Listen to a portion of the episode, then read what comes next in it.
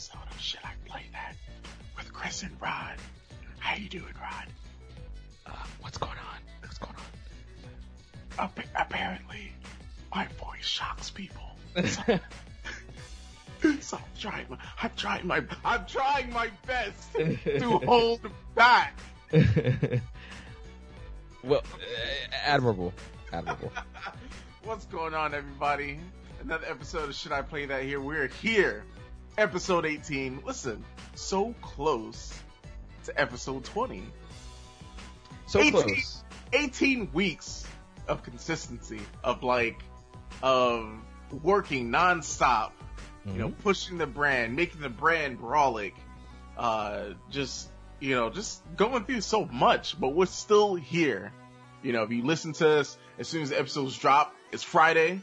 If you're listening on a different day, it's whatever day that is. But I appreciate you for tuning in this week. And Rod, how you doing, man? What's going on? I'm doing very well. Happy to be back. You had an awesome guest last week. Uh, I checked the episode out. Quentin, definitely a big shout out to him. You guys held down the fort very well in my place, and uh, yeah, I'm very excited to be back. Yeah, man. Like, uh, um, and if you guys haven't checked out his stuff, uh, it's TechieCube on Twitch, on Instagram, Twitter, and he has some, you know, he's for, you know, a, cause I think he's in grad school. Don't be mad if I got that wrong. But, you know, he's doing, he's, he's doing that full time. He's doing the Twitch. He's, uh, he's putting out some really good content and he's still working on his, um, his E3 stuff. So be on the lookout for that. It's going to be some pretty cool stuff because he was out there on the show floor. Um, and he gave us some of his impressions. So if you haven't checked out last week's episode, definitely give that a, a listen. But that's last week. This is this week. Rod, how you feeling this week, man? Man, you know, we're coming down off the, the E3 high, you know, uh, there's not, as, as will be evidenced later on, uh, not a lot of news going on, uh, but, but that's fine because we're all, we're all still recovering, you know, we're, it's, it's that, that post E3 lull that we're all feeling as, as you guys had the after party, you know, last week. Um, now we're, now we're all recovering this week from, from that after party.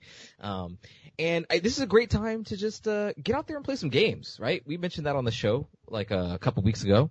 You know, get out there, play some new games. There's not a lot new coming out. Obviously, there's some stuff. There's a few things coming out here and there, kind of sparingly. But you know, this is a good time in the in the beginning of summer here to uh, check out what else is new in the gaming landscape. So I'm feeling very good about that. Yeah, shout shout out to the Epic Store. They just finished their um their sale. And then shout out to Steam. They're going through their summer sale right now. So just like what Rod said, um, if you're on PC, uh, go ahead and check out these these deals that are going on. There's some really good stuff. And console people just whenever flash sales go on, that's when you want to check these things out. Right. But um, yeah, this is definitely a good time. I what what I'm thinking is uh, pretty soon I want to do an episode where we sort of highlight some games that you know you might have been overlooked, you know that came out this year, maybe the year before last, and just you know give you guys something to to like a I don't know homework, but like you know something to look out for, something like if you're bored right now, you're not really playing anything, you want something new, we'll give that out. Not this week, but maybe next week. Yeah, yeah, that'll be a good halfway point through the year. Yeah. But, um, actually first and foremost, if you, uh, don't know, we are on Instagram. We're on, we're now on Twitter with the correct name. So I'm going to be, uh, posting more regularly on Twitter. It's, should I play that? Yeah. No, no random numbers anymore. I don't know why I was doing that, but like randomly I was like, you know what? I really want to start posting content on Twitter. I gotta fix this. And I like logged in and like fixed it. So it was giving me issues before. I don't know why, but got that fixed. So, like I said, Instagram, Twitter, uh, of course, Facebook. Uh, with how life is for me, I haven't been able to stream recently, but you know, I still do posts on Facebook, so definitely still uh, check out our posts on there. Uh, shout out to the new people that follow us, you know, every now and then. So, um, you know, thank you for joining, listening to the podcast. Thank you for joining the family. And then um, look out for us to be on other platforms. Wink, wink. Things are, you know, in the workings. Yeah. So, Yeah, you there's a hell of a new banner too. for us. oh, thank you, thank you. Yeah, I did that while I was at work. well, a little, little, I had a little bit of downtime, and I was like, you know, you know what's crazy? So, I feel like I'm like firing off at all cylinders. Like I, I, you know, I have different jobs. I have two different jobs, and then also have this. So it sort of feels like it sort of feels like three jobs, but this doesn't feel like a job. This feels like something that you know I'm so passionate at that Right. I could just like like right now I'm running on like I think three hour no four hours of sleep, and then after we finish recording this, I have to like pack, do laundry, and like once again wake up early tomorrow morning to you know have another full day. But I wouldn't trade it. Like I'm, I, I feel content. Like I feel like happy coming home and for one, coming home and sleeping in my own goddamn bed. Like that is, that is, listen, if, I think a lot of people take that for granted. Like, if, if you have a comfortable ass bed, like try sleeping like in your car for like a week and then going back home and, oh, not saying that I slept in the car, but just saying like try to sleep somewhere else for like a week and come back home, come back into your bed, like you'll appreciate it a little bit more. It, it- I, I don't mean to give you more ideas, but is this going at the is that going at the end of like your motivational speech at the end here? Ooh, I need to write that down. I regret everything. so, if you haven't listened to us before, what we like starting off the episodes with is a little segment called What You've Been Playing. It's where we like to sort of do a little recap of what we've been playing. So, Rod, what you been playing? Oh boy, let me uh, go ahead and get my scroll out. Um, so I, I obviously I wasn't on the show last week, so my what's been playing has been kind of backed up. And not only was I not on the show, but we didn't talk about what you've been playing the week prior. So basically, this is like three weeks built up, to be honest. Um, and, I've got a laundry list of games here, and uh, we're gonna go through them. We're gonna go through ninety percent of this list uh, in, in gross detail. Okay, so. The way I, the way I like it. so uh, we've got uh, first up on the docket. Let's get the the first thing out of the way, which is I finally did it. I finally finished Days Gone. Oh boy, here it goes. It's- All right, hey, quick, quick shout out to our, our people that um, message us on Instagram. Mhm. I posted a uh, the the episode summary of last week's episode, Okay. and sh- and shout out to Eric. He was like, "Yo, let me. I can already guess what happened this episode. Rod plays Days Gone, says he doesn't want to, but still does it." And I was like, Okay. I was like, I was like, yo, yo, yo, yo, chill, chill, chill. Not this week, but probably next week. Oh, thanks. well, you know what, guys? Chris, Eric, I finished it, so no more. We don't have to hear about Days Gone anymore. You sure? You sure? Because I, I feel like we still talk about Anthem every now and then. Uh, yes, a- accurate, accurate. But you know, we've we've toned down significantly on the on the anthem th- talk, thankfully. But but this is this is for real. All right, I mean it this time. Days Gone is actually completed. Um, and also I sold it. So so I there's actually no go, there's no going back. Okay, okay. Exactly. So I, I literally can't talk about it. It- it- you know, it, I, I can't play it anymore. Um, so just very briefly, it's done. It's finished. So basically, what I was saying like a few weeks ago about you know kind of where I was with the game, kind of waffling it between like quality.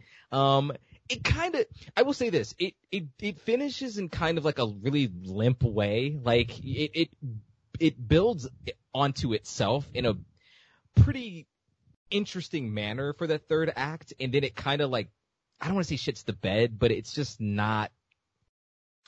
It's just not where it really should be. Um, for the final act. That things feel a little anticlimactic for a number of reasons. Uh, but I will say that there's a post-credit sequence that is actually very interesting and kind of turns the entire concept sort of on its head. Um, if you're paying close attention throughout the game, they sort of s- drop subtle hints that this is where the game uh, will be going, but it kind of says, you know, well, hey, for Days Gone 2, this is where, like, this is what you might be doing. This is who or what you might encounter. Um, and that is actually pretty fascinating. So definitely, definitely interesting and, or intriguing, I should say. And, and I'm personally kind of interested in seeing a sequel. Kind of like what I was saying a few weeks ago, like Days Gone 2, I would be interested if they changed some significant aspects of the gameplay. Um, I, I would need, I would need those tweaks to happen, um, for, for it to feel overly satisfying. Um, See, I I want to know whether or not Days Gone has gotten enough sales to warrant a sequel. this is anecdotal, but I do recall reading that Sony Bend was uh, quite happy with the performance, and I know for a fact that the Japanese and European performance of the game, um, if you look at the media create sales uh, for, for this in Europe, they're pretty pretty good, pretty solid. The NPD for May um, that came out like last week was actually it had Days Gone at number two, just behind uh, Mortal Kombat 11 at number one, and uh, that's pretty good. and I know J- Japan has been like really eating the game up for some reason. I haven't gotten, I haven't been able to like look into why, but um, but it has, and that's that's really cool. So, yeah, uh, I I I don't know what more to say about this game that like that I haven't already stated. So, so for for people that you know that just now tuning in, um, or just in general, like, like, uh, can you are you going to give the official, you know, should should I play that rating? Should you play this?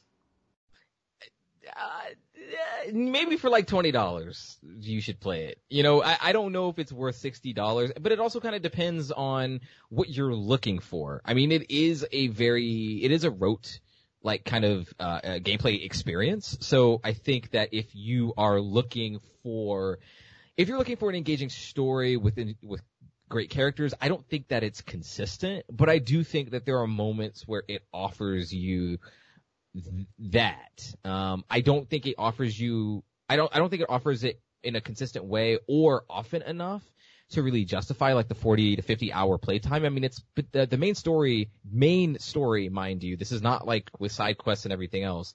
It will take you anywhere between 40 to 50 hours, like just to complete the main uh, quest, which is or campaign or whatever. Like it's that that's that's insane. Like It- It's far from like what we were expecting because we were we were both like, or at least I know for me, I speak for myself, that I was expecting the game to be at least like at most like eight to ten hours. Yeah.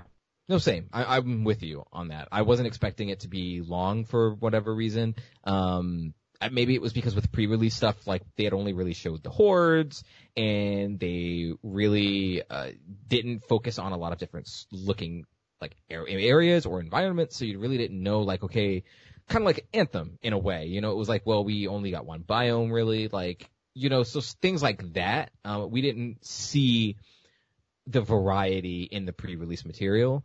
And so, yeah, you and I both kind of felt like it wasn't going to be that long. Turns out it's like quadruple times that. Um, so, yeah, it, it's it's strange, and, and it's not like a thing of like, well, hey, 60 hours for or for like you know, or 60 bucks for like 50 hours of gameplay. What great value? I mean, not really, because like for majority of those hours, like 80% of that, time, 70 to 80% of that time, like you really are doing the same thing over and over and over again. Now it gets progressively better because, like I mentioned before, like the skills get better and be- the game becomes uh, easier to play. But it's more of a convenience for the, the player and less that oh this is so much more satisfying now. It's just like oh I can finally like run and reload or I can oh I can finally like crash my bike more than once and it's not totally destroyed. Like you know it's it's kind of arbitrary uh, senses of, of progression really. So Yeah, it, it's weird. This this game has me conflicted, man. Like I, I don't it's I, I don't want to say it's like a good game, and so I can't really say like y- you should play this game. Uh, but if your expectations are right, if you get it for the right price, maybe I don't know, maybe I might play a Days Gone 2. Who knows? Who knows? But I mean, I feel like the best comparison is how, um, cause at least for me, how I look at Assassin's Creed 1, like I've never, I never finished it. I couldn't get through the game, but all the other ones, like, especially Assassin's Creed 2, like a huge upgrade, huge come up, glow up, if you want to say. And just, it, it fixed the problems that the first game had, and then it like continually like built from that. So I'm looking at Days Gone thinking that might be the case based on what you're saying.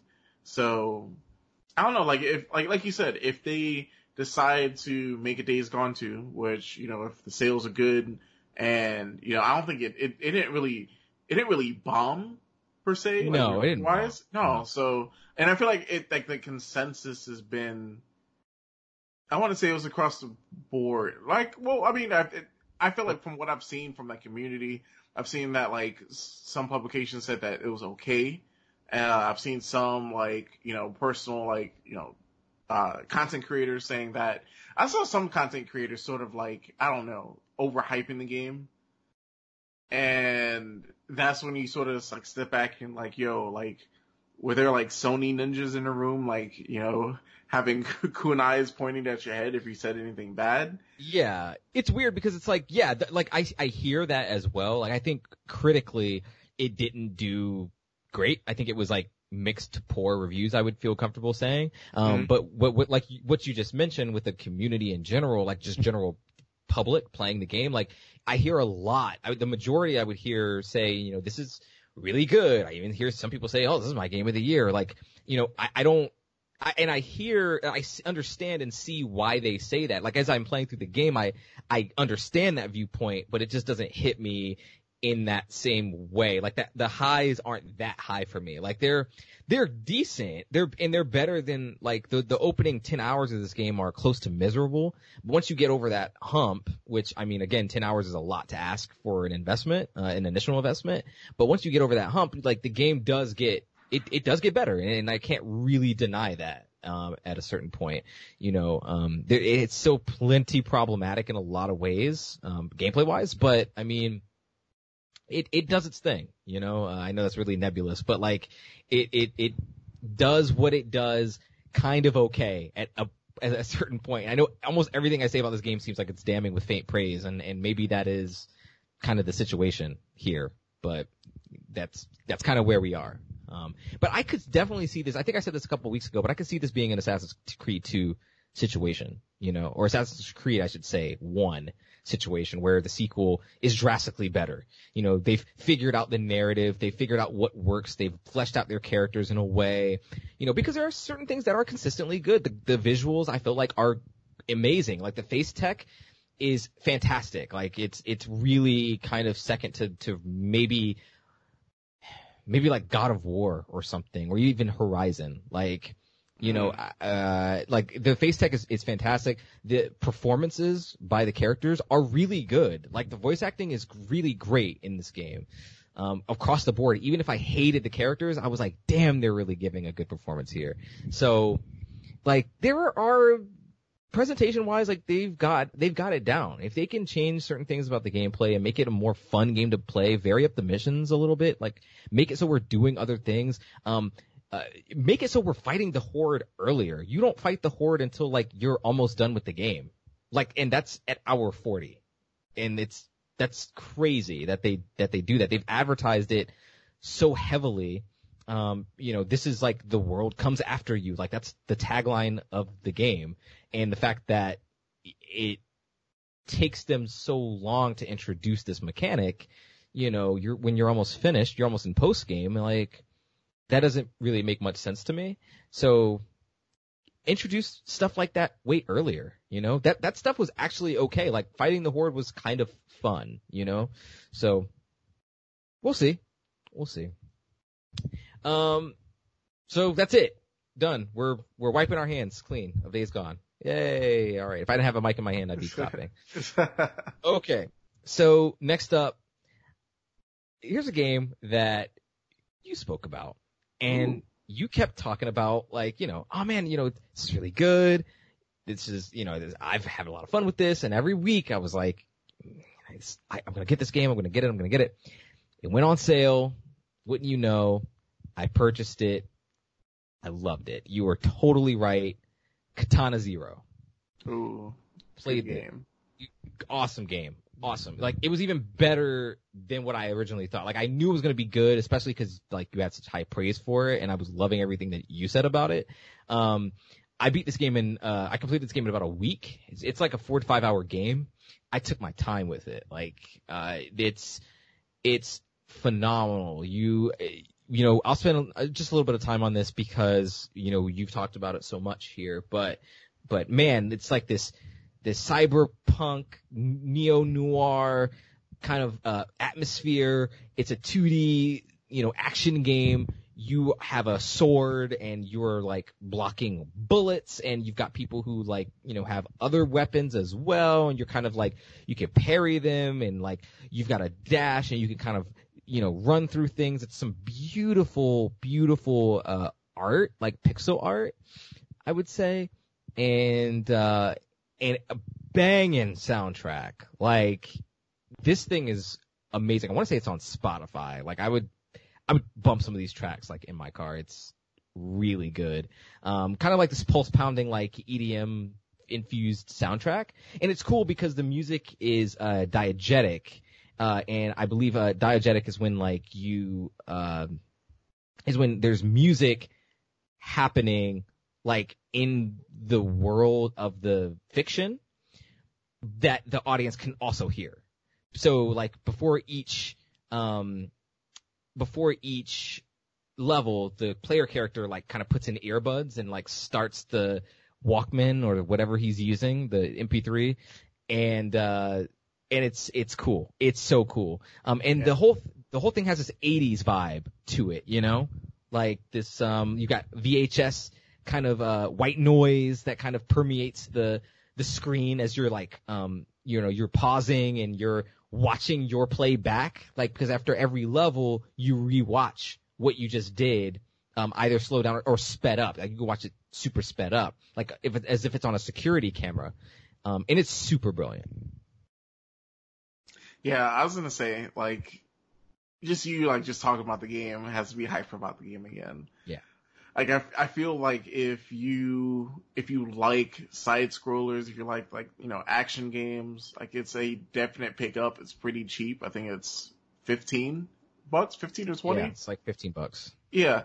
Um, and from like after beating the game, there's like a couple of things I guess you could go back and redo because they give you the option to go back to all the levels and I think there there's like a secret boss that you get to go against. I after finishing the game, like I didn't really like jump into any of that, but like just hearing about the game again just sort of, you know, has me excited and I I guess I, I have like a trip coming up, so you know, during that, you know, car ride, I think that's gonna be uh that's gonna be the move right there.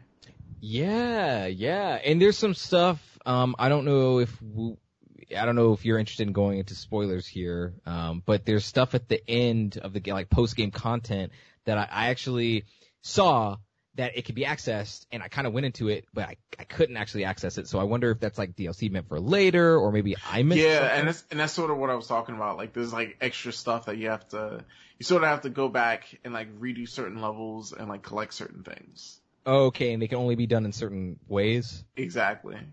Ah, okay. Yeah, so that's another thing about this game too that I wasn't expecting is that it's like kind of a mind fuck, like in terms of the narrative. Um, there are several moments. I will say this: there were like at least two or three moments that gave me like similar like chills, like creep chills that I got during like that moment in Metal Gear Solid 2 when the colonel's like, turn off your PlayStation. Like I got like two, I got like two or three of those during this, this game. Um, just during certain moments. And the narrative is actually like really compelling.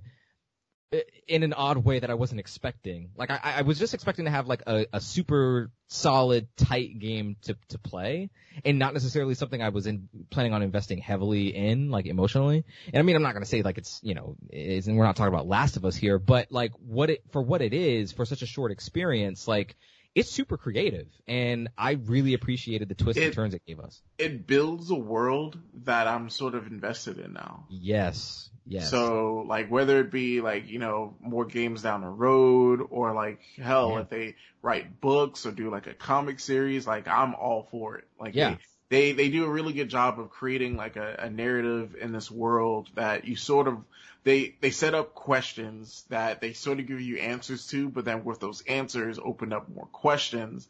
And now you're like, damn, like I need more.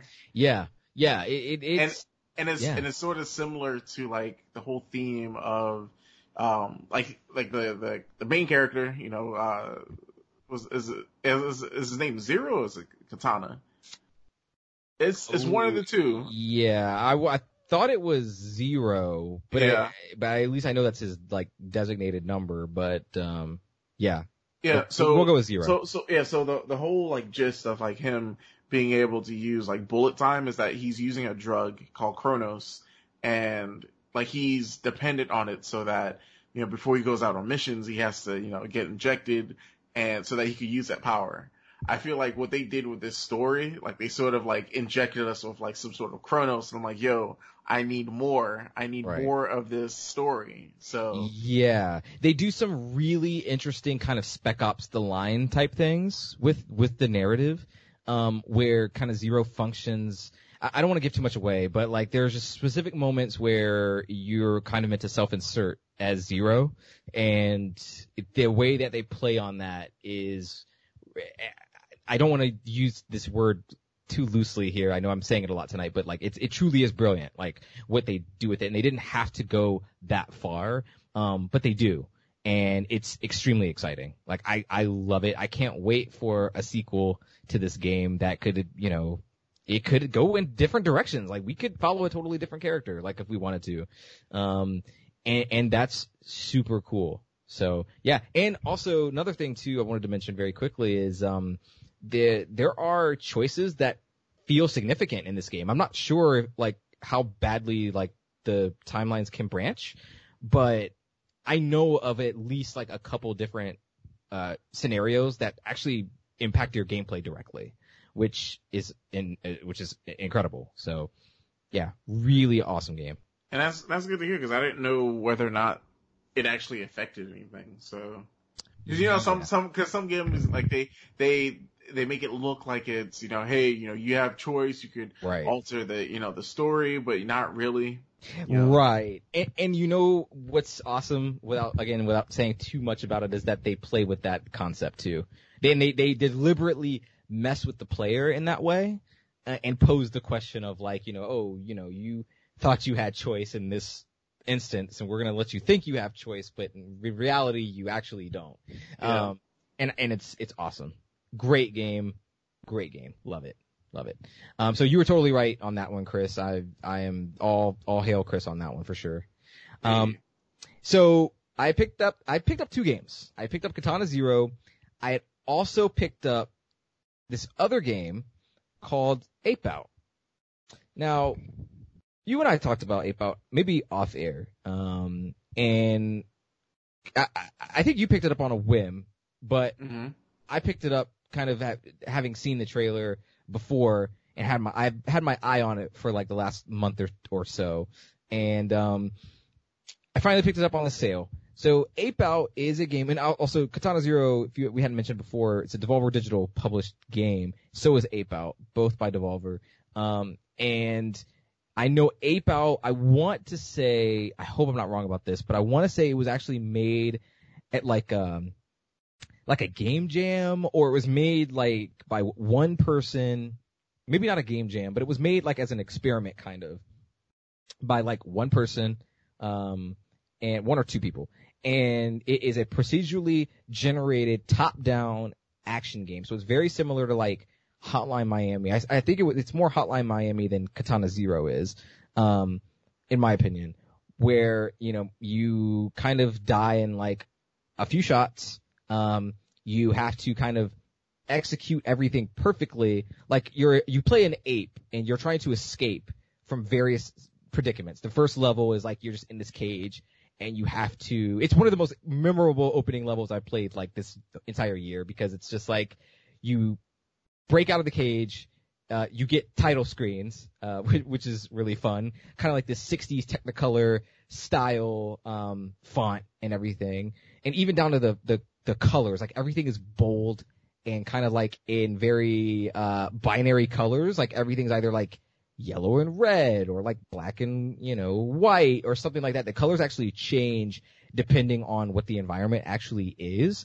Um, the music is also procedurally generated. So like the, there's a, there's it's like improv, improvisational jazz and there's a drummer in the background and the drummer is like changing, uh, tone, intonation, like as he's, like as the, the action is ramping up or slowing down.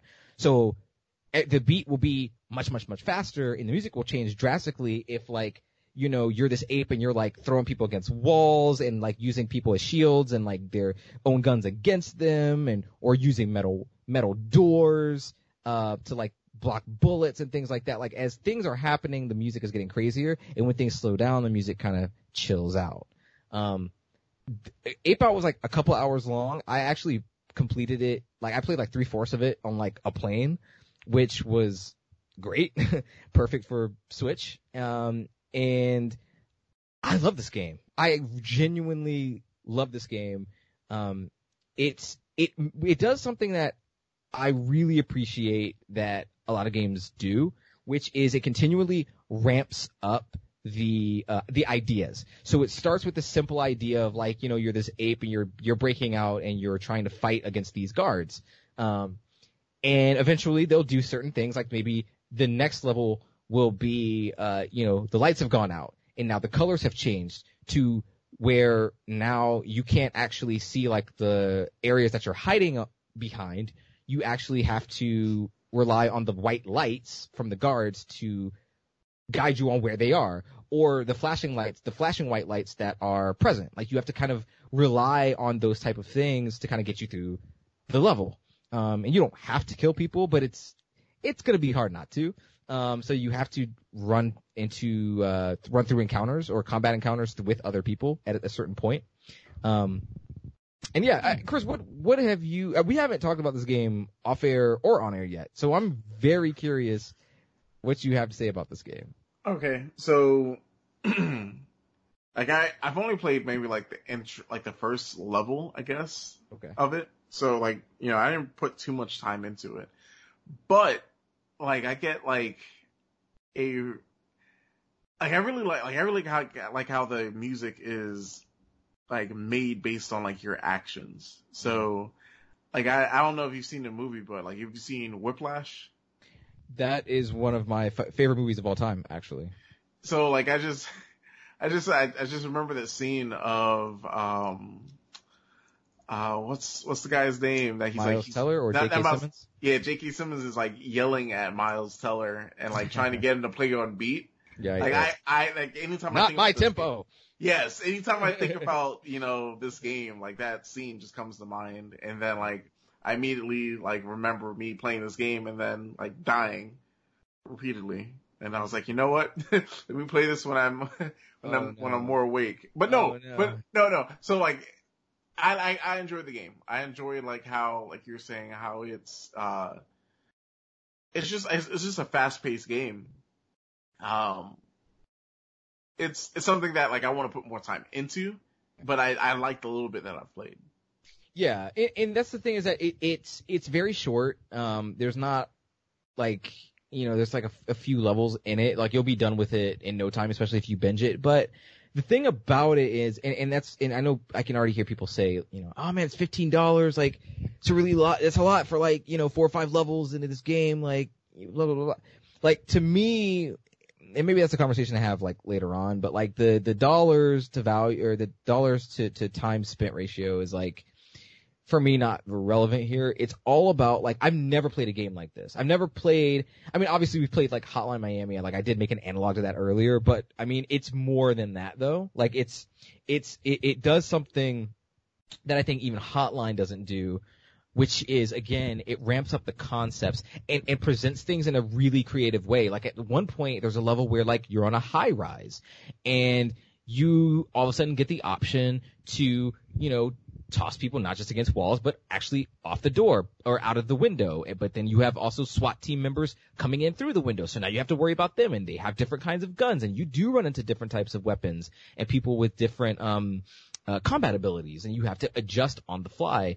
And it's, it's, it, it's really good. It I, I honestly didn't feel a point where it got super unfair. I think there was like maybe one section I had to replay maybe 10 times, but other than that, like, like I, I never felt like it was super obnoxious with it or egregious with the difficulty, um, or difficulty porn as some might say.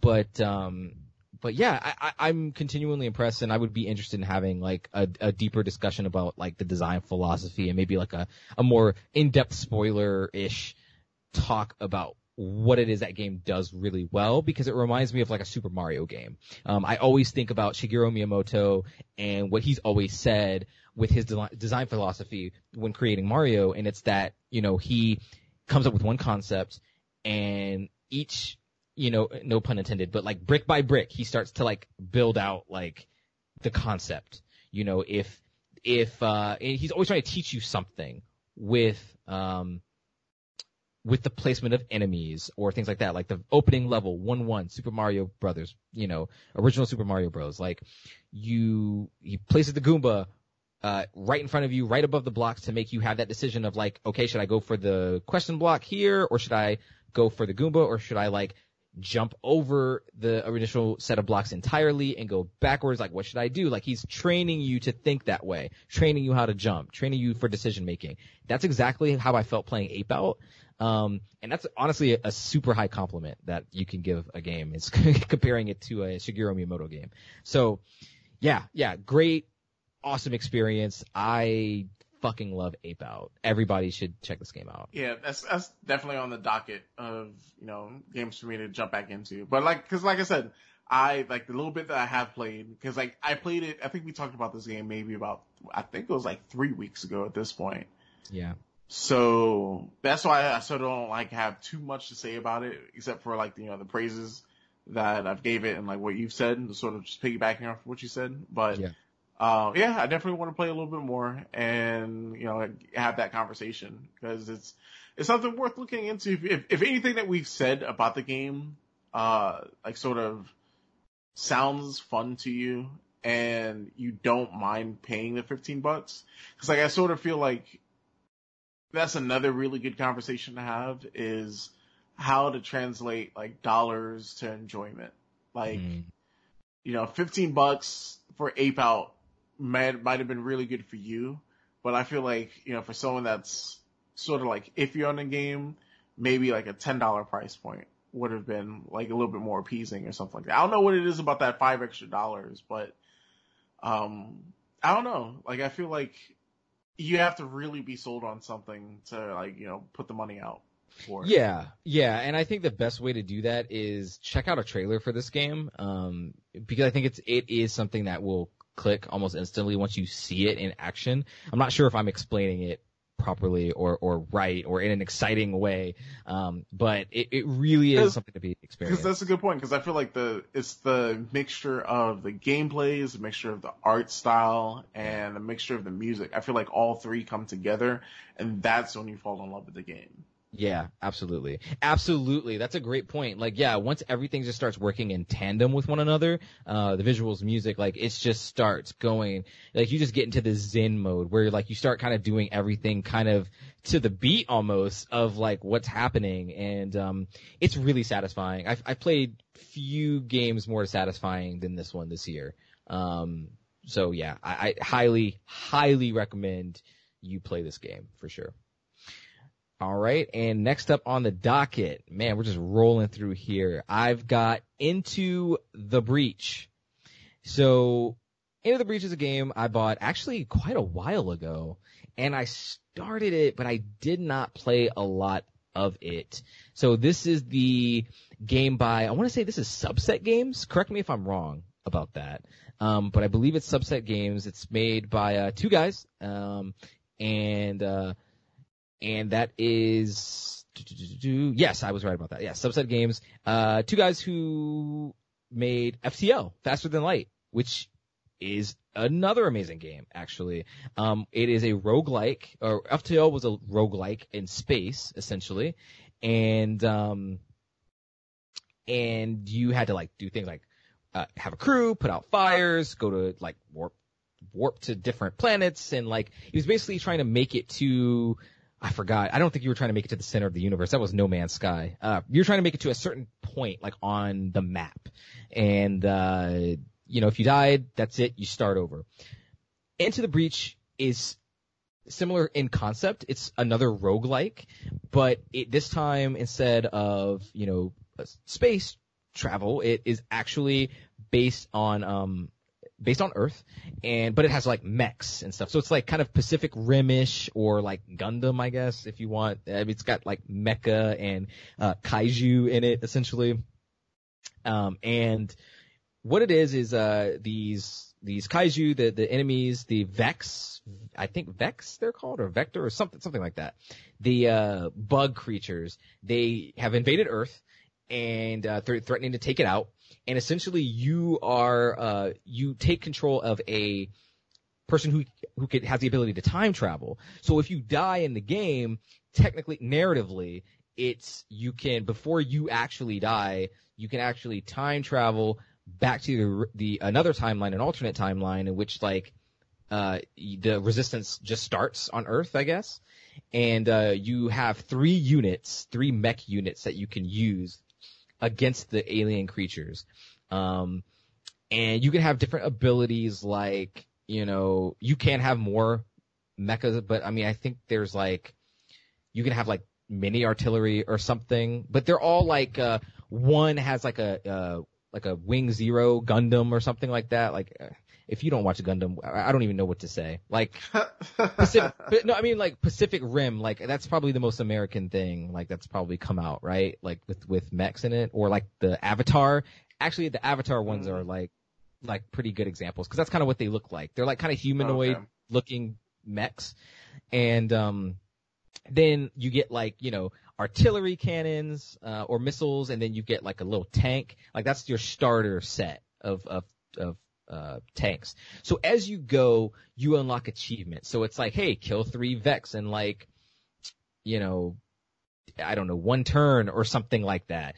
Um, that will give you a coin, and with those coins, you can actually go and purchase more mechs, or you can purchase like you'll get things like a reputation, which you can use at the end of each uh, skirmish. You can use that to like purchase um, you know, more abilities, more weapons for your mechs. And these are all things that you have to kind of do at the beginning of your run. So if you die, you don't retain like, um, the things that you've bought. Uh, so each, every time you go to the store or you visit the store, it's on a rotation. So you have to buy, you have to spend, you want to always spend the rep on something, um, because the store will, will never have the same things in stock. So it's a really awesome game. I actually completed one run. I might have had like 10, somewhere between 10 to 15 runs and I only completed one. Uh, and I was on easy mode. So I just admitted that on, on, in public, but that's oh. fine. Oh man, we're about to get a bunch of comments about this one. yes. Probably, probably. Um, I'm, I am bad. I am bad at this game. Yeah, I was way better at, at FTL. It was something about Into the Breach that is, uh, more difficult, but it's super fun, man. So, uh, like, what, what type of, like, is this like an RPG? Is it like, uh? So it's like, um, it's grid based. It's a grid based combat, uh, game. So it looks like, I would say like, uh, Tactics, Final Fantasy Tactics or Advance Wars or something like that. That's what it looks like. Um, so when you get to place the your units on the map at the beginning of the turn, uh, you only get four turns. So um, let me try to make this a little more clear. There are four levels in all, with a fifth level being the final one. And in within each level, there's at least like six between six to eight sections. Now you don't do each of those sections, but they're all divided as if they're actual regions in like on this continent. And um, so you might do like three to four sections on a map, and that will give you. They'll each each section will give you different. Um, they'll either give you rep, which you can use to turn in at the store for different weapons, or you can, um, or it'll give you power grid points, which power grids are um, basically your life. So you have anywhere between um, one to like eight uh, power grid bars, and every time that the Vex attack one of your buildings, which are on the map, which that's what you're protecting, um, that's one power grid that you lose. Um, so you have to do your best to um, make sure that not only do your mechs stay alive, um, because there is permadeath, um, but Jeez. you have but you have to protect the buildings. Um, and there's permadeath in the sense that like on your run, you you can lose a pilot. Um, every now and then there will be what is called a time pod, which will come out of nowhere on the battlefield at the beginning of, usually at the beginning of a map. And that might contain a pilot that you can use and a pilot will come with like different, um, abilities for each mech. So you can have a mech that doesn't have a pilot, but it will just kind of be raw and you won't get like plus two movement ability or plus two, plus one experience per kill or something like that that a pilot might have. So it's always beneficial for you to have as like pilots, as many pilots as possible. But if you die on a battlefield or if your mech becomes disabled, your pilot dies and they actually stay dead.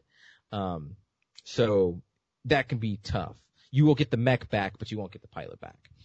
Um, so, and if you lose, like the last pilot standing is the one that you get to actually take with you um, in the alternate timeline. So there's also there's a ton of strategy. Um, I, am sorry. I, I, hope does that make is that making sense? No. Okay. um, it's really because because because now we're talking about alternate timelines. We're talking about pilots coming from the future. It's like I'm seeing like trunks coming down from like you know from the from the time machine. It like kind we of have to we have to defeat the androids. So it, it actually you, you know not even to be funny, it actually le- is kind of like that. Like legitimately, it is it is kind of like that. And, and honestly, don't get bogged down with all the time travel stuff. That that shit is only there for narrative purposes. Like it's cool. It's only set dressing though for like really what the mechanic is, which is like you can carry one pilot from one of your other playthroughs over to another playthrough. Basically, that's that's all it means. There'll be two androids to show up on South Island. basically, basically. Um, but it's a really cool game. I apologize if all that sounds like mumbo jumbo, but uh, it's it's a really really awesome game. Um, I'll try to get better at explaining this. I do kind of want to talk about this in the future. I just, I just oh. see like the, the character that you bring. I'm sorry, I'm stuck on this, but the character that you bring from the other playthrough, like he comes through, he's like, yo, I've seen some shit. Listen, we have to prepare. We have to prepare for the androids. Yeah, yeah, I mean, that's kind of, that's kind of what happens. Like he's like, hey, like this timeline is, is fucked, but we're going to try to, to unfuck it, basically. Uh, so see when Thanos used the uh, Infinity Stones, he made a he made a breach into the multiverse. It's wow, good one, good one. Um, I I like that. I respect it. Um, but yeah, it, it's really it's it's amazing uh, strategy. Like it's it, there are several moments. It's a game that really is. I would say it's almost puzzle based uh, because all of the moves that the AI make, it's like you can there are just so many different components to the combat. Like you can, you know, eh, some of certain mechs like can deploy smoke and the smoke can damage people. You can get like a status buff so that the smoke damages.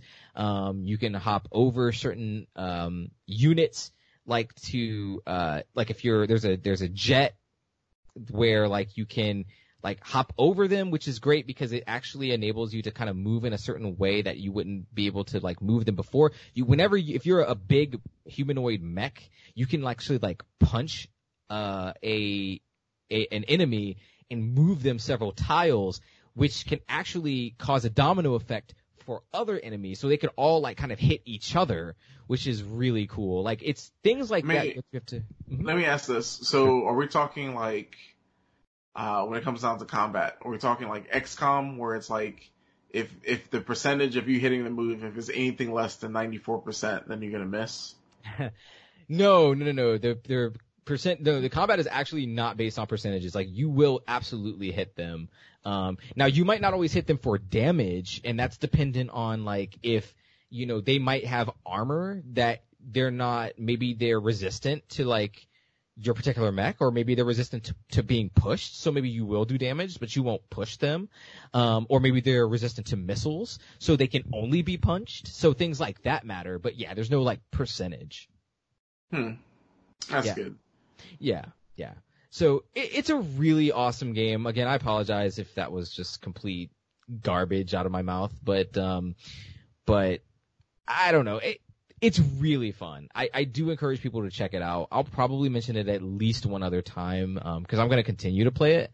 Um, I actually have only, like I said, only completed one run and it was on easy, so I want to try to do like normal mode this time and and see what I, I couldn't even get past like two levels in normal. It was really bad. Uh, it was really bad. But now that I've like kind of got the strategy down, it took me a, quite a few runs and losses to kind of get like what the flow of combat is. It's not an easy game to like pick up immediately.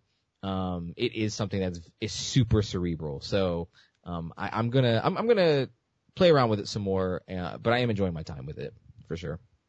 Okay. And I, I, I think that was something that I was looking into, but I don't know. It might, it, like you said, it, there's like a, like a puzzle aspect to it where I'm Yeah. like, uh, I'm not sure if I, if I need more puzzles in my life right now. Yeah, I mean, yeah, I, and that's the thing is that it, it is kind of puzzle based, to be honest with you. Like it's it is focused on combat, but it is like more about like because because the damage uh, is so consistent. Like you were asking about percentages earlier, um, none of that stuff is left up to chance. So because it is dependent on like you know, I know I'm gonna do this amount of damage, or I know this thing is going to do this damage to me. Like it really is a matter of like, what is the best move I can make to not only like mitigate the damage to my mechs, but also protect like the little buildings that they're trying to attack. Um, you know, can I turn them around in a way to make them hit themselves? Cause you can also do that. It's really, you have to honestly outsmart the AI, um, which is harder than it sounds. um, but, uh, yeah, it's certainly a, a puzzle aspect to it, but but we'll see. I, if you do check it out, definitely let me know because I'd be interested in talking more about it. Maybe you can explain it better than I can. Okay. Um, But uh, yeah, so moving right along, another game I picked up. I can't talk about it too much because I haven't played it for too long. But maybe you could pick up some of the slack for me. But uh, it's Wargroove actually. Um, Wargroove picked this up last week actually, as of this recording. Um, got it for like seven bucks, which was great. And uh, this is the game by ooh, I wanted to say Cloverworks, Cleverworks, something like that. I'm sorry. Uh, Um, wasn't it Chucklefish? Chucklefish, Jesus, where is my head at? Chucklefish games, and uh, this is a spiritual successor to Advance Wars, and um, it, it's like basically Advance Wars but medieval, right? Mm-hmm. Yeah, that's a good way of putting it. Yeah. Um, it, very similar. It's got that same, you know, uh, Final Fantasy Tactics kind of grid-based combat, Advance Wars combat that we know and love. You you choose to attack a unit. It does that zoom in, and you get to see like a little animation for it. Uh, there's actually quite a bit of voice acting in it, like uh, like little quips and everything in there, which is really nice. It seems to have a quite a, a sprawling campaign um, in it. So you actually seem to take control of a villain at first, like the very first thing that you do in the game, um, which is interesting. It kind of teaches you the ropes of like, you know, how to move, how to attack, like how to look at your objectives and your map and things like that. Um, uh, how far are you into this game, Chris? Oh, I downloaded it. Oh, guys, you haven't actually played it yet. yeah, I just so yeah, so um the last week of E well, not last week of E3, but like the week of E3, um Nintendo had a really good sale. They had a bunch of games on sale and I was like, "You know what? 50 bucks, let's see what I could get." So I bought Wargroove, I bought um hmm, I bought the Cadence of Hyrule, bought the uh, Crypt of the Necrodancer, and at that point I had like a good, hmm, maybe like 15-ish bucks left.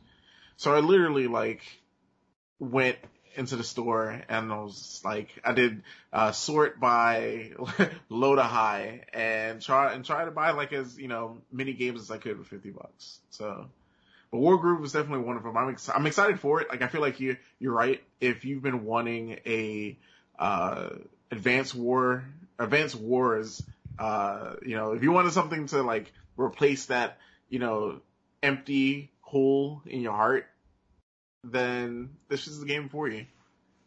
Yeah, absolutely. This is absolutely the game for you. Um, I this is definitely something I'll talk about uh, maybe next week, uh, like in more in depth because I just I just haven't played enough of it yet. I just played like the first couple of chapters. Um, but it seems really fun. The art style seems cool, and I enjoy the the look of it. It looks like you got like you know multiplayer modes and everything like that. So I'm kind of curious to hop into This- that. Is a is there a campaign editor? What? Yeah, there is. Yeah, Hmm. you you can actually make your own maps and upload them online. That's interesting. Mm-hmm. Yeah. Yeah. So definitely that'll be something that we come back to in the future. I just wanted to mention it really quick, just to kind of give people a heads up that we will be talking about that. Um, the last game, man, I've been going, I've been going for a while, guys. Uh, last game, last game I, here. I feel like I feel like this episode should be called Roddy. What you been playing? Possibly. but um so yeah uh, the last game here that i'm going to mention is uh, something i have been personally looking forward to for quite a while because it's mixed a lot of things that i really like and i really enjoy uh, all together in one one glorious pot and uh, that is judgment man All right, hold on, hold on. I gotta let me let me because I'm I'm also excited about this game. Let me kick back, get comfortable because I haven't had the chance because I've been super busy and a little low on funds. But I'm gonna live vicariously through you. So let me get comfortable and sit back, enjoy your drink, and just hear you gush about this game.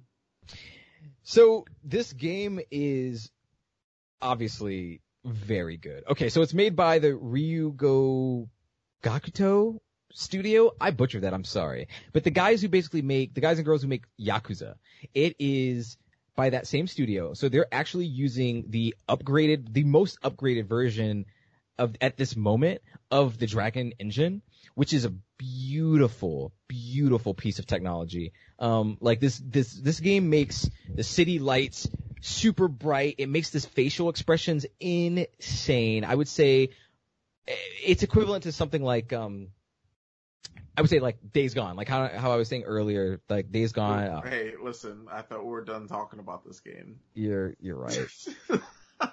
You're right. Like uh, Horizon, how about that? there we go. like a Horizon or whatnot. Like it's the facial tech is very good. Um, and also this is not going to sound like anything to anyone who has never played a Yakuza game, but you can walk into interiors and there's no loading. wow. No loading. It's like in Yakuza 0 and uh, Kiwami 1, both of which I've played. Those are the only two Yakuza games I've played. Um, outside of the original for PS2, you always had to, anytime you went into a shop, there was a loading screen. Now the loading wasn't egregious, but it was always there and it always kind of broke up the action in a little bit. It's just, it's, it's loading. It's noticeable. But it, my mind was blown out of my skull when like I was able to walk into a, a, a store and like seamlessly eh, go from the store back into the city street and it was just it was like it was actually happening. It was amazing. Um, I do now, dis- full disclosure, I think that that is the case in Kiwami 2 and Yakuza 6, but given as I have no, I have not played those games yet, um, I, this is my first experience with the new Dragon engine. Um, and it's great. So Judgment is about, I'm only a couple hours in, so I can't talk too much about it or in depth, but it is about, uh, a detective who gets a killer off, of uh like just off the hook actually. And uh he was he proved the guy innocent. But turns out like not that long later like maybe a few days or a week or so later the guy actually like is said to murder his ex or his girlfriend and like set his house on fire and do a bunch of other crazy shit. And um yeah. And so the uh game actually cuts like he fast forwards to like three years later like after that and he's no longer like working at that agency um or no longer practicing actively practicing the law but he's kind of like working as a detective sort of for like doing collections for like the yakuza uh with like one of his ex yakuza buddies. And um that's actually where I'm at right now is like kind of doing this first uh mission. Actually one of the yakuza families from uh, the Tojo clan which is if you've played yakuza before is is like one of the main clans like in uh that's the same yakuza clan that uh Kiryu is from. And uh, it, this takes place in the same universe as the Yakuza games. This is like a spin-off, basically. Um, but one of the main guys in in that in this clan has uh, is apparently accused of murder, and you do the whole Ace Attorney thing of like visiting him in interrogation room and like you're asking him a bunch of questions. Um, I should note that Judgment is basically like a Yakuza game with like a Ace Attorney skin, which, if you know me at all, Sold. it's, it's sold. Sold. I love Yakuza. I love Ace Attorney. This is like a game. It's like, hey, Rod, you did, did you, do you want a game that's made just for you? Like, it's like they know me without knowing me. It's beautiful. So this game mixes, uh, Sherlock Holmes, Yakuza, the series, uh, Ace Attorney, um, and pretty much like The Big Sleep or Blade Runner or any sort of noir uh movie that you've ever seen like all into one. Because like you've got like the kind of smoky sultry soundtrack in the background like kind of, as you're like smoking as you're with this your leather jacket and white t-shirt as you're like walking through the the rain drenched streets of Kamurocho Japan. Like it's very very noir like it's very slick and cool and very reminds me of it very much reminds me of like a Sherlock Holmes story. Uh, it's a little more glossy than Sherlock Holmes was, but, um, but yeah, it, it is, it is that you have so much to do in this city. The game lets you loose almost immediately. So you can like run through Kamurocho, uh, the, the town and like you can go to the arcade. You can play Virtua Fighter 5. Wait, what? Let me say that again. You can play Virtua Fighter 5 in this game. All right, so Um, like maybe like you is it like a preset like you're playing as a certain character or is it like the Oh, it's a full game. wow? you could play you could play the actual game of uh Virtua Fighter uh 5 in the arcade you could play Puyo Puyo and they have another game in there there's like three games in this one cuz Yakuza is known for always having arcade games that you can play Yeah. um and they're always relevant to the time so when Yakuza 0 in the 80s they had things like Outrun and Space Harrier and games like that which are great they're great games um but the closer that the games come to the modern times, the more advanced that the games become. This game takes place in 2018, so you get fairly advanced games. Um, Mhm. so that's really cool. But um, but yeah, so far I'm really liking it. You could do that. You go to the arcade. You can have a. You can go to the bar and have drinks. I haven't gotten to this feature yet, but I just got the notification like uh, in my help menu that you can go out and like make friends and like get cases from them to work. Like you could work freelance for certain people uh, and work different cases and actually solve them. Like you have a dossier of like people uh in like the sort of cases that you can solve. So like like you have a little case file list. Um and you can you do you're doing things like you're tailing suspects, which is probably the one aspect I'm not super crazy about at the moment. I don't really like tailing aspects in any game. Um but and this one's no not really any different. I'm not a huge fan of this, but uh yeah, it's the whole thing of like, hey, this guy or girl is walking down the street this way and they're turning around now. Oh, hi, you gotta hide behind this, you know, clearly marked highlighted thing right here. Press circle, uh, you know, and wait till they're not looking anymore. Um, that stuff is kind of lame, but other than that, like, I, really have liked almost everything else about the game. Um, you get to examine clues. It really is like a 3D version of Ace Attorney, and I say that with zero irony. It really is like, um, just the way that they even have the little badges, like like in J- Japan, like in uh, Ace, like Phoenix Wright has like his little Ace Attorney badge.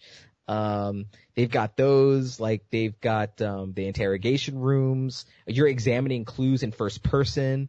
Um, Man, this game sounds really good. it's it's really cool. Like I, I'm not exaggerating, dude. Like it's really cool. It's really cool. Like I'm looking forward to it, and and it's so much more. Like the town is so lively, um, and there's so much to do. You can just get lost so easily. Um, I'm excited. I'm excited to play more of this, and I'm excited to come So- back on this show and play more. So let me ask this: Yeah. Is uh, what's the combat like? So the first thing I did was I grabbed someone by their leg and slung them across a car, and then beat them over a head with the uh with a with a traffic cone. Say less. Say less. um, it's very much like uh, Yakuza. Have you played Yakuza? I have like I've I haven't finished any of them, but like Okay. I've played like bits and pieces here and there. Okay, so but I, but I've but I've always loved the over the top combat. this is that.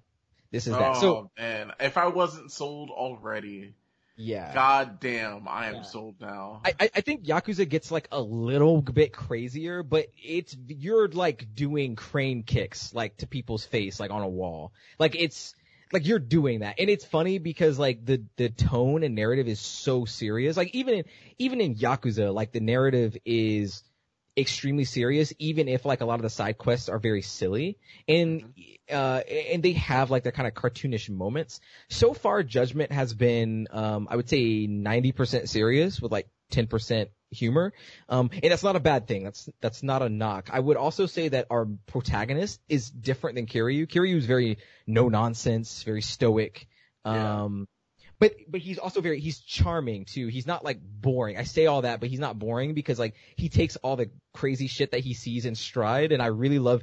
There's an earnestness to Kiryu that is very endearing, and I I really love that about him. I think that makes him uh, one of the the better game protagonists that we have, um, because he's so earnest. But um, our the, our, the the protagonist here in Judgment is very he's different from Kiryu because while he he has like this kind of slick cool factor like he kind of knows he's cool um but he's also not afraid to be like a little goofy not like Majima goofy but like still just enough to be self-aware and like I appreciate that like he quips every now and then Kiryu doesn't really quip all that much um but this guy quips a little bit ever so slightly and I I kind of appreciate it that they made a protagonist that's actually just not a Kiryu surrogate so that's cool Hmm. uh, but yeah, like it, combat is very similar to kind of go back to what you were asking. Um, you know, it's very, it's, it's, it's brawler, you know, it's brawler just like the Yakuza games are. You have EX moves or heat moves, um, in this one. They're, they're called EX in, in this rather than heat. But, um, you know, where you fill a bar, if you punch people enough times, you fill a bar and you get to do like crazy shit. Um, so far, you know, the game opens with, I don't know if there are more combat styles, but the game opens with, uh, two. You get like the crane style, which is good against multiple enemies. They're very quick attacks. And then you get tiger style, which is, uh, very, it's a little slower, but it's like good for single opponents and they're very hard hitting moves. Um, so that's kind of what you start with. And then you have like a laundry list of extra attacks like that. I, I unlocked an attack in the first like, uh, 10 minutes of playing, which allows me to like jump off of a wall and like tsunami kick somebody or whatever it's called. Um, it's, or Tatsumaki. Uh, it's pretty great. So yeah, this, this, I, I'm dying to play more of this game. Huh. Like, uh, man, I have. I'm gonna have to get this game when it's on sale because, um, there's like we're. I'm gonna say we're like we're we're heading into a time where like, you know, the summer's normally like a drought for games, but like there's a couple of games that are coming out that I'm actually looking forward to. So, it's, damn it. I I don't know, man. I, I, that it might be bumped up a little bit because like I know for me, like I'm looking forward to Mario Maker, which as is, as of this recording should be out now. Um, and then next month there's Fire Emblem, but Yeah. fuck, this game sounds really good. Yeah, this game came out at the perfect time for me, and I'm interested in those same two games that you just mentioned, to be honest. Mhm. Um, but uh, I, I had to get this because number one, I just wanted to support this game. I wanted to support the studio, and I wanted to support Sega uh, in bringing it over and localizing it so quickly too, because I'm pretty sure this game just came out in Japan, right? I think Um, so.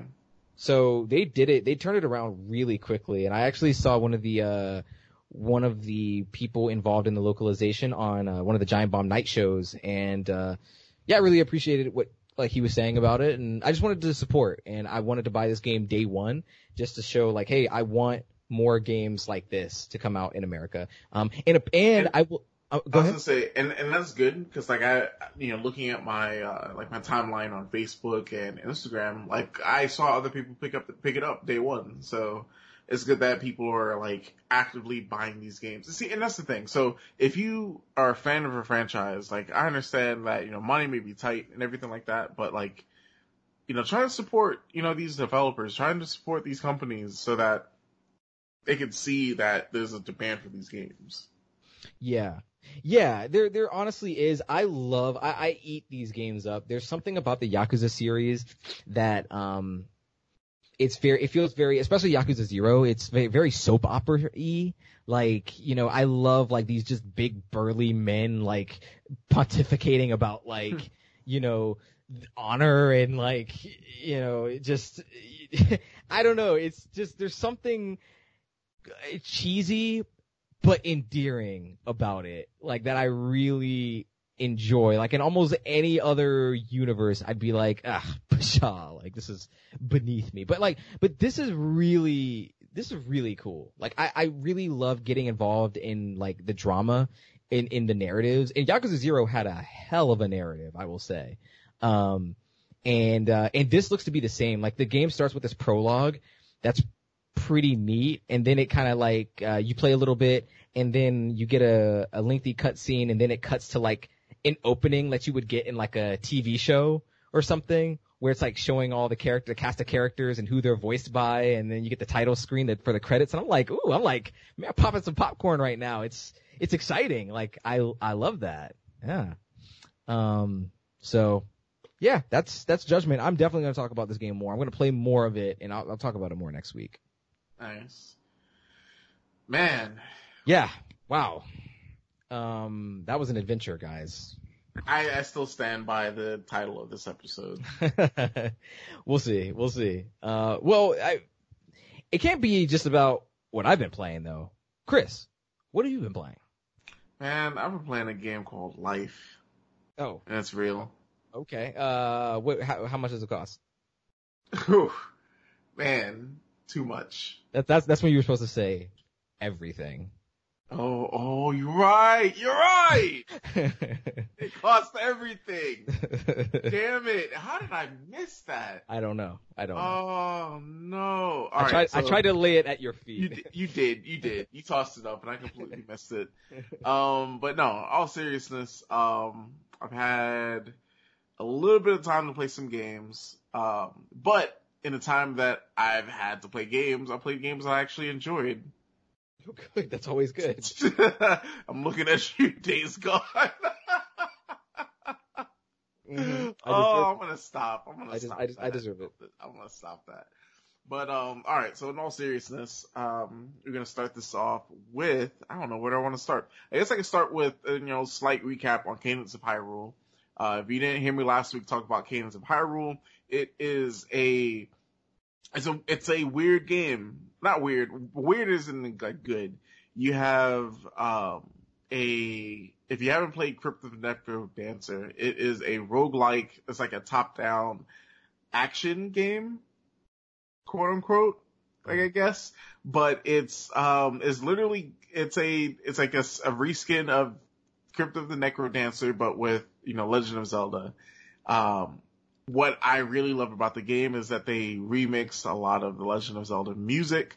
So, you know, whenever know, like, whenever I'm playing, like I'm getting, you know, excited because of the music playing, which of course, when playing this game, make sure you're playing with headphones or playing with, you know, a, you know, if you're playing on a TV, make sure that the music is up because it's all rhythm based.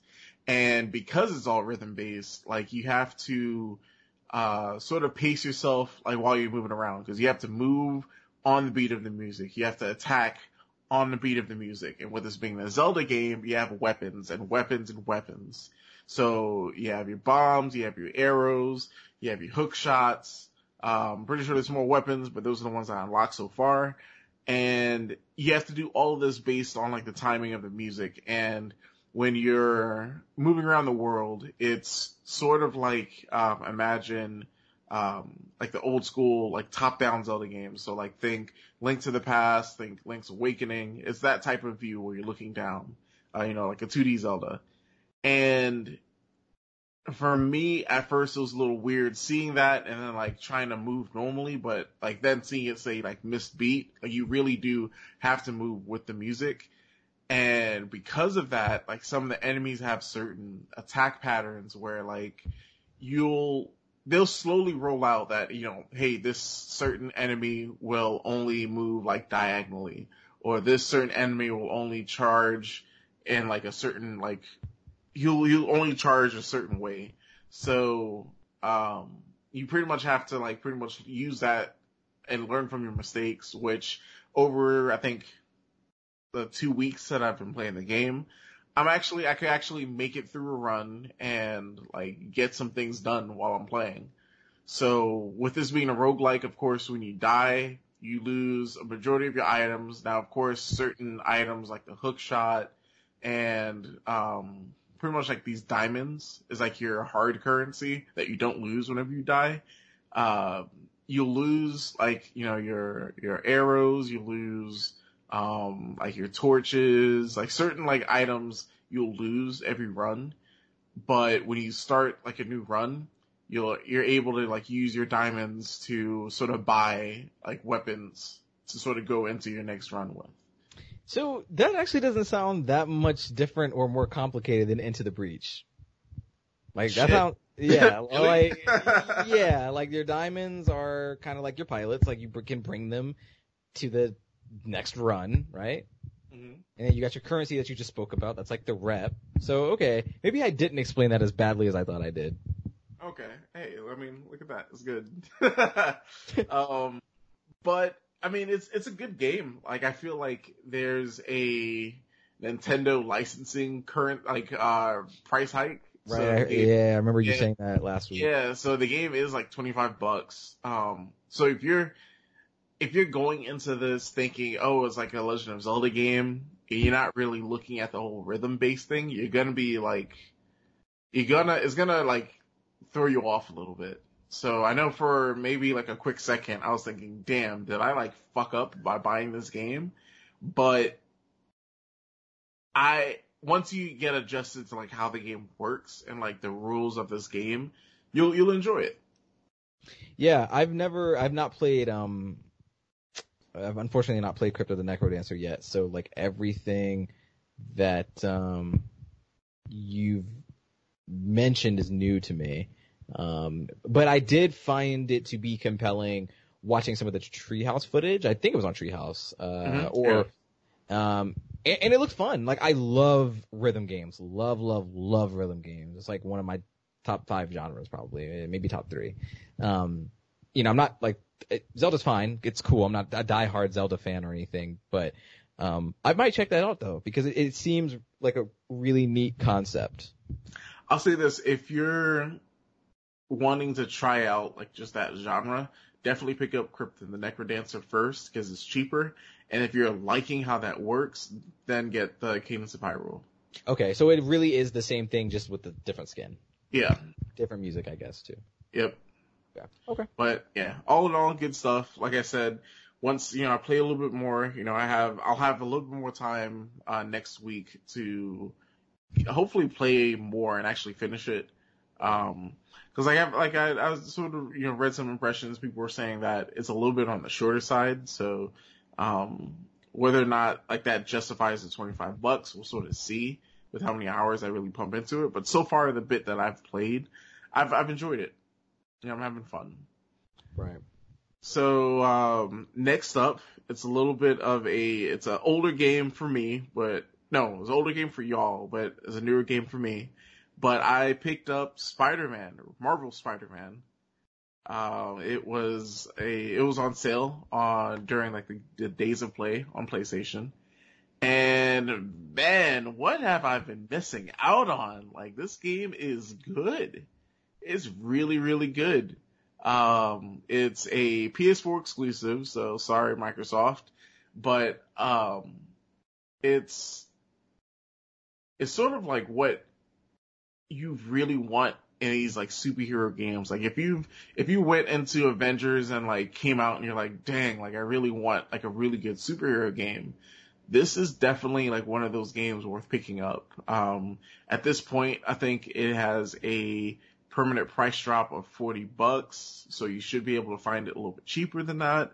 Um, I was able to, of course, like get it on sale and then I saw that like the bundle with the DLC was like 30 bucks. So I was like, hey, you know, might as well pick up everything. But this game does a lot of things right. Like it's so far, you know, of course, you know, touching on one of the most important things in a Spider-Man game, the swinging mechanics is really good. Um, got to be. It's got I, to be. I feel like need be like I, I was honestly thinking about this before the show. I was like, dang, like uh, you know, I have some laundry to do, but I still have to stay up and do different things. Like, am I going to play a video game? What am I going to do? And I was like, dang, I could totally like just jump into Spider-Man and just swing around the city. Yeah. Yeah. And just, and just have fun. Yeah. You could just jump, uh, swing around and find a bunch of the Easter eggs that they've got lying around. Yeah. Which, and, and I feel like the, the world, like it feels lived in, like you, you sort of feel like you're, you know, you're in New York, you see a lot of people walking around, you see, you see the traffic, um, and then, like you said, like there's a lot of Easter eggs, there's a lot of things sprinkled around the world. So, uh, I'm, I feel like I'm maybe heading into like the halfway point of the game. Where are you in it? I think it's, you could probably talk freely about it now. So spoilers for Spider-Man coming up. Um, well, I, I'm at the part where, um, Miles just he he just starts working at the uh, food kitchen. Okay, I that sounds like middle-ish to me. Yeah, so Miles first starts working there, so you're like, the, is at, is that the point of the game where like now it's cycling between playing as Spider-Man, playing as um, MJ, and playing as Miles. Oh yeah, okay, yeah, yeah, sure, sure. And like I think the way I sort of tackled like doing side missions, the game is pretty much uh like I guess it, it does this thing where it's like, hey, Spider-Man's like talking to himself. He's like, hey, I have time to burn. Let me go ahead and do some side missions. And then immediately he's like, okay, I did some side missions. Let's try, it's time to get serious. And like he'll jump, he'll jump into like a main quest. So like I feel like, I don't know, I feel like I, I did too much of the side quest already because like the game is it's fun to just like go around and like collect stuff. So like I've been collecting the collectibles, I've been going around stopping crimes and you know, I feel like I'm maybe like you said, I'm maybe like halfway through it and the it's like stopping the crimes at it's repetitive, but it's not like to the point where I'm sick of it yet. It'll get there. Okay. It'll, it'll, it'll get there. But I mean, I think it will get there if you try to go for like the achievement or the, the trophies. Um, I think if you just kind of do them at your leisure, it'll be fine.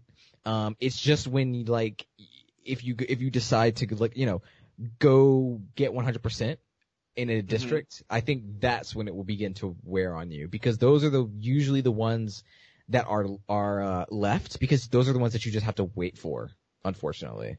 Mm. Um, you know, whereas everything else you can kind of just go there and do it, like all the, uh, all the hideouts and all that other stuff. Like you can kind of just arrive there and attempt it. Um, and, and that's what I've been doing. Like I've been like swinging around and like mm-hmm. sort of like mashing R3 to see like what's nearby. Yeah. And, you know, you know, stopping a crime or like picking up, like looking for a backpack. And like now, like I'm going after like these hideouts and like it's, it's sort of natural, like how I'm finding them. Like I'm not actively going out finding them, but like I'm swinging around, and then all of a sudden I see like a bunch of thugs on a you know rooftop. I beat them up, and then he's like, "Oh, well, let's go ahead and go into the building and take out the rest of them." I'm like, "All right, cool, let's do it." Yeah. So, It's, I mean, it's, it's cool. Like I'm really liking it so far. The only thing that I gotta say that's I'm not liking is that like it, it sort of when you play as MJ, you play as uh, Miles. It sort of breaks up the like the just the flow of the game. Yeah, it it, does, and those stealth sections are eh, not awesome. Um, I like the idea of what they're trying to do with them. Like, I, I like the fact that they're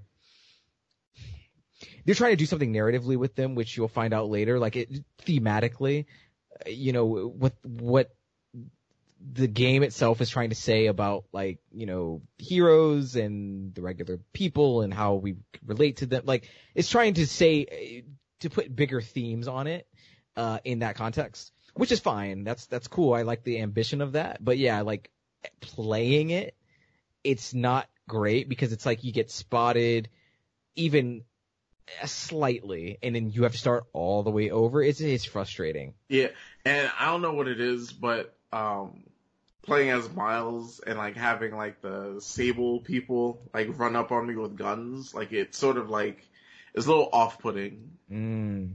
Hmm. I hadn't even considered that. Yeah.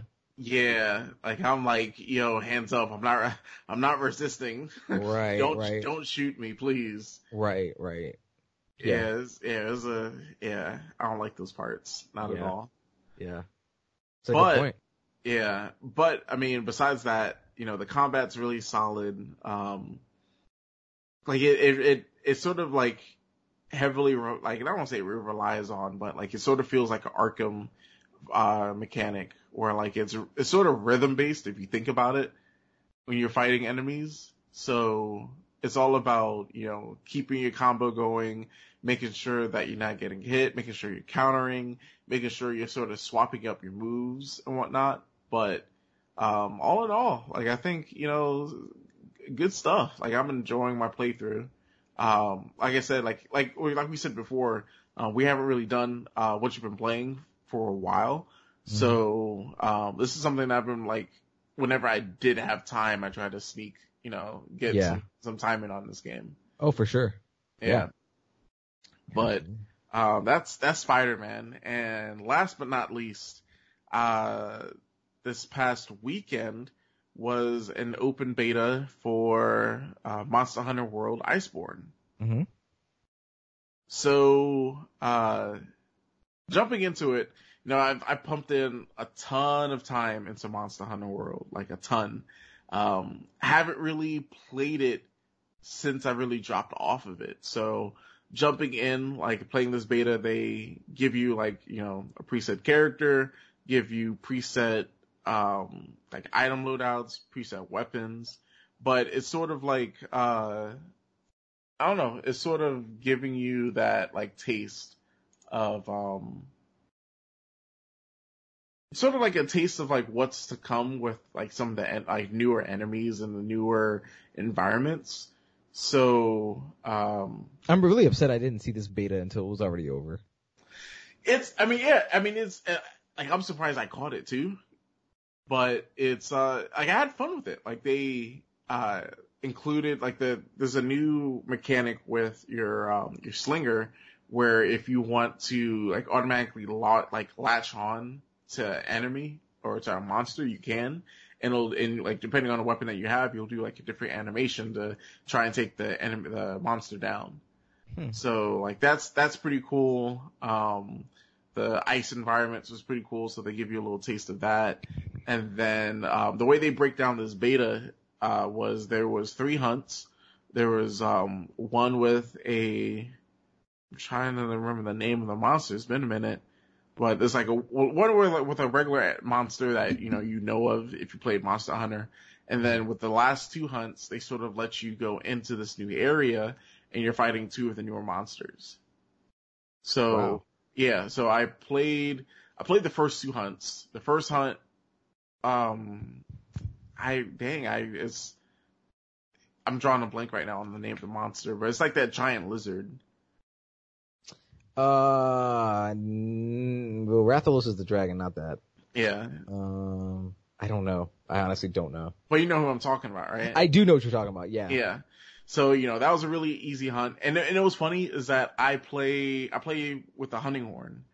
So I was able to solo, um, the first two hunts with the hunting horn. The third hunt, um, well, the second hunt is sort of like with like this, this best way of like describing it is like a giant moose.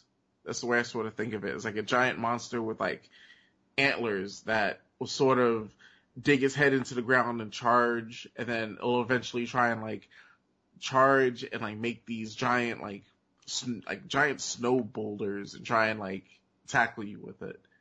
Mm-hmm, mm-hmm. So yeah. yeah, so um he was the second one. He wasn't, you know, too hard. But then the third was like um so sort of like the Rathalos of this expansion. So, you know, going into it solo, like I I feel like I was doing okay damage, but what killed what messed me up was like the timer. I think there was like a 10, 15 minute timer. I think it was 15 minutes to beat the hunt. Mm-hmm. And I ran out of time. And by the time I was like running out of time, like the, the monster was like, you know, tired. Like he was, you know, spitting up and, you know, sort of like staggering. So I was like, all right, I have him on the ropes. I can finish him. And like, I, I feel like as soon as I was going in for like the, the killing blow, the game was like, oh, time's up. You lose. So wow. yeah, so that, that sucked. But then I was like, wait a minute, this is Monster Hunter multiplayer. So luckily in this beta, they gave you the option to like make lobbies so you can play with friends. Um, at the time I was playing, it was like at a weird time, so I was able to just jump online and play with people online. And we're able to, you know, get together and take out the, the third monster. Nice. Okay. Yeah. Okay. But- Nice. But yeah, definitely, you know, solid impressions. Um, if you've played Monster Hunter World, you sort of know what you're getting yourself into. Um, I'm pretty sure there's a bunch of like quality of life changes that I really didn't look into, but Mhm. I know that's there. Uh, but it's definitely something once it rolls, rolls around, uh, in September, you know, it's gonna be something that I'll, I'll be picking up. Nice. That's that's good to hear. It's been a while too. It's that would have been a year and a half after release, over a year and a half after release. Yeah. So this is a significant expansion. hmm Nice. Sounds good though. Thank you for Yeah. reporting on that. Yeah, um, and that's that's pretty much what I have this week. Um, I mean, I played the Outer Wilds, but this was like three weeks ago. Uh, had fun, but I feel like I've read more about this game than I've actually played. Okay.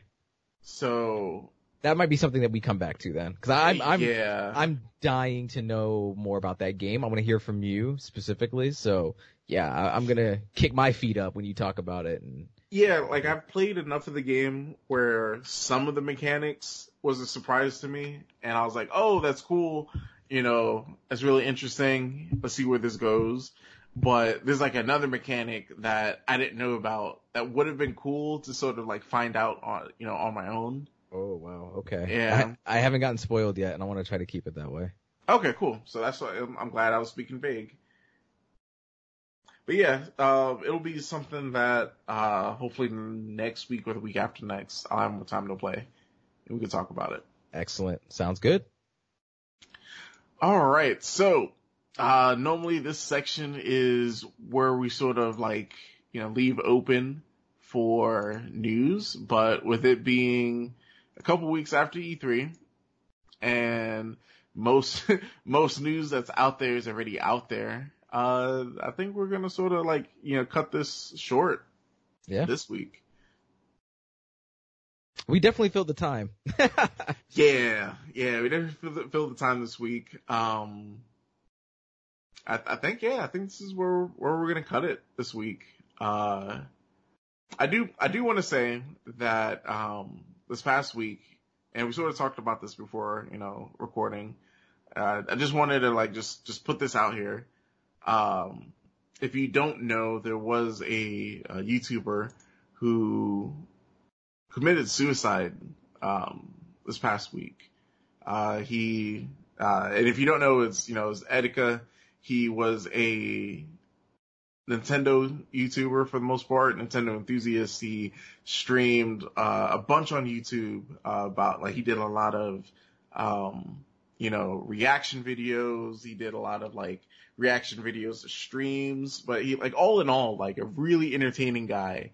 Uh, you know, people that have, you know, met him personally or, uh, hung out with him, like they, they always, you know, you'll always see like a, a theme of him saying like he just had like a, he was just, he was just fun to be around. He was just like a, a positive, you know, just like a, a bright light. But, you know, just over time, you know, that bright light sometimes get dim and eventually, you know, get dark and mental health is, it's, it's something that should never really be, it's something that we, we never really talk about as a community until it's really too late. I feel like. Mm-hmm. So, um, you know, if you don't know, he just just to sort of give like a a quick uh, recap of the story. You know, like the last eight months, uh, he sort of went unhinged. Like he started, um, you know, saying weird things on Twitter. Um, he eventually, uh, pretty much self-destructed his main YouTube account, which had about 80, 800,000 subscribers. Um, and just it, at that point, it was just like a snowball effect that just kept going and going and you see stuff like this and you think, well, you know, he's a YouTuber, he's doing all this for, you know, the publicity. But at the same time, like, you sort of have to sit back and sort of look like, yo, this, he's sort of acting different. He's, at least to me, like, it's, sort of like a cry to help. And, I mean, it even got to a point where I think a couple months ago, uh, he live like he was live streaming and he was pretty much like uh threatening suicide like on stream and they called the police. So it was on stream where the police raided and, you know, arrested him for that. Um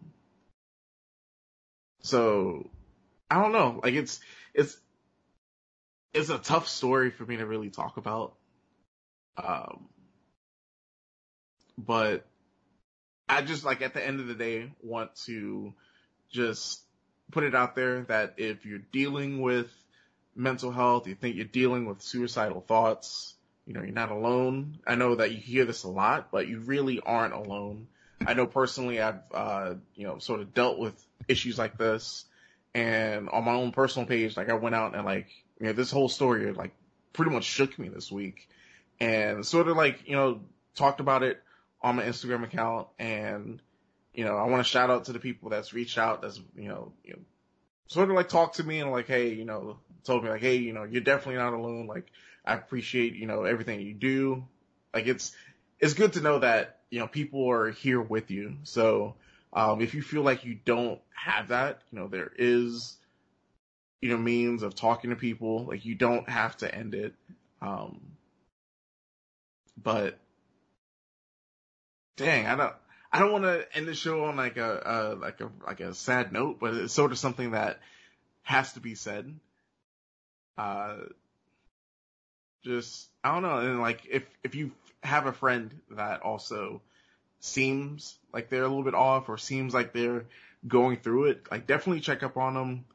Uh, help them out. If you can't help them out, try and get them help because, I mean, look at, you know, what, what happened to Etika. Like we, you know, not only lost like a great content creator, we lost, you know, a person. Like it's not something that could be undone. Like this guy, he's, he's gone.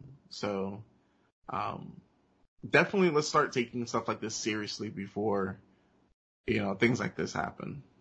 But yeah. That's yeah, absolutely. sort of yeah, go wanna, ahead. I just want to say really quickly, uh, absolutely everything you said. Just want to echo all of that. Um, definitely reach out to someone if you notice signs. Um, there are resources you can use um, that you can utilize if you know you ever feel this way. Um, I know the suicide hotline, 800-273-8255. They have plenty of additional resources that you can utilize, um, as well if you want to call them and, and talk to someone. Um, the National Alliance on Mental Illness, um, has a bunch of different information that you can find on their website. Um, I believe they have a number as well that you can call on their site. Um, I mean, these are, these are resources available to you if you ever feel like that is um, if you ever feel that way, um, if you ever feel like you need help and you don't feel like you can talk to anyone, um, th- those are those are resources that are available to you. Um, and I would urge you uh, to please, please, please utilize them. Um, and if you, again, as Chris was saying, if you do notice that within someone, um, yeah, definitely reach out. Um, don't be afraid to reach out. You know, you never know. This is a human being. Um, you know, we're, we're all human at the end of the day. Um, and we, we really have to take care of each other, uh, do our best to, to, um, to do that. So yeah, definitely. I think everything else you said was, was great. Yeah. So, um, we're gonna go ahead and roll out the red, red carpet with that and, uh, end this episode off. Episode 18 and episode 18 in the bag. Uh, Rod, you got anything? Um, we've got episode 19 coming up, which episode 20 will be right after that. That's kind of a big deal. Um, wow, we will have been close to a quarter of 100 episodes. That's that's insane. That's Yeah. kind of that's kind of insane. So uh, I'm, I am very excited to get into Judgment, like I was saying earlier. Um, getting back into that and getting back into Wargroove, I, I expect that I will have a lot more to say about those titles uh, next week. So, yeah. All right. So, guys, uh, you know how I like to do this. Drink more water, moisturize your ankles, take your vitamins, eat your greens. Not some of it, but all of it. All of it on your plate. Eat it. Don't sweat the small stuff. Read more. Keep people around you that'll tell you the truth. Be humble. Commit to things. Your greatest struggles are your greatest lessons. Text your friends that you haven't talked to in a while. Change the sound of your alarm every couple of days. Hey, listen. So I talk about this. I preached this for weeks, and like it screwed me up a couple times. I can say that doing this will help you out. Change your alarm every couple of days so it'll help you wake up so that you're not too used to it. Stop waiting for the perfect time because there'll always be an excuse to not be productive. If you're traveling this summer, use your front pockets to carry your stuff because otherwise you're making it easier to be pickpocketed. If you have life problems, don't run away from them, face them because they'll haunt you later on if you don't. If you want to make a change in your life, you know what? Just take it one day at a time. Ask yourself, what can I do today to make that change? And just because someone doesn't agree with you, doesn't make them an enemy. It just makes them a person that just has a different viewpoint. Try and learn from them.